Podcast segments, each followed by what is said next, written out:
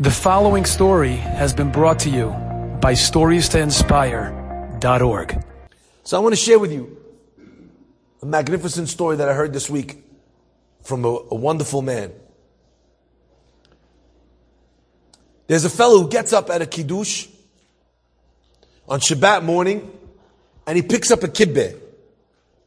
For those of you who don't know what a kibbeh is, I'm sorry. A kibbeh is a torpedo looking item that is stuffed uh, with uh, ground beef. Other people call it heaven, but I will call it for the sake of this story, kibbeh. This man in the minyan, he picks up a kibbeh. And he says, because of this,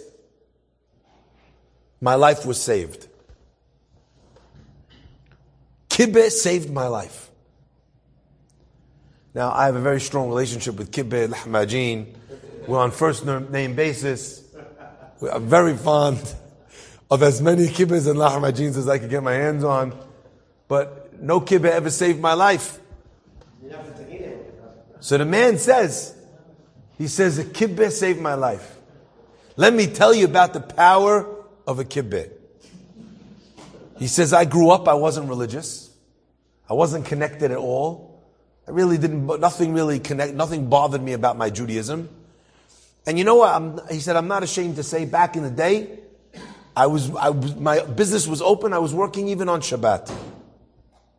Anyway, one day, a fella comes up to me and he says, listen, I'm having mazeh at my house, Shabbat afternoon after prayers. Come to my house, some kibbeh, little whiskey, l'chaim. Come enjoy. The guy says, well, I'm going to work. What time are you going to work? He says, I'm going 12. He says, okay, come 11. We'll be finished prayers early. Come 11, we'll have a kibbeh, a whiskey. Anyway, the guy comes 11. He has a kibbeh, delicious.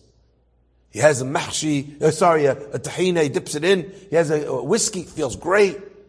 It's 12 o'clock. The host tells the guy, he says, okay, Shabbat Shalom, you gotta go now. Go to work. Guy goes to work 12 o'clock. Next week calls him up, he says, you enjoyed the kibbeh last week? Yeah. He goes, come again.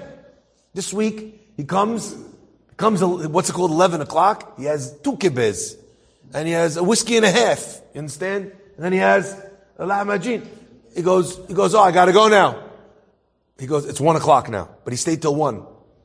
The third week, he has three kibbehs, four lahmajins, a partridge, a pear tree, a whiskey, a cognac, a tequila, I don't know what he has.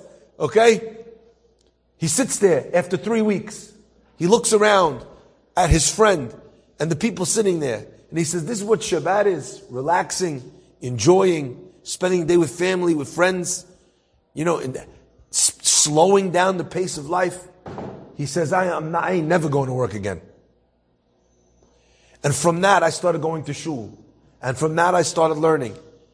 And from that, I built my family into Shomrei Torah mitzvot. His children, his grandchildren, keep Shabbat, go to shul, they study Torah, they do mitzvot, they give tzedakah. Why? Because one guy said to him, come over for a kibbeh. That's the power of a kibbeh. If that's the power of a kibbeh, what is the power of a human being? Enjoyed this story? Come again. Bring a friend. Stories to inspire.org.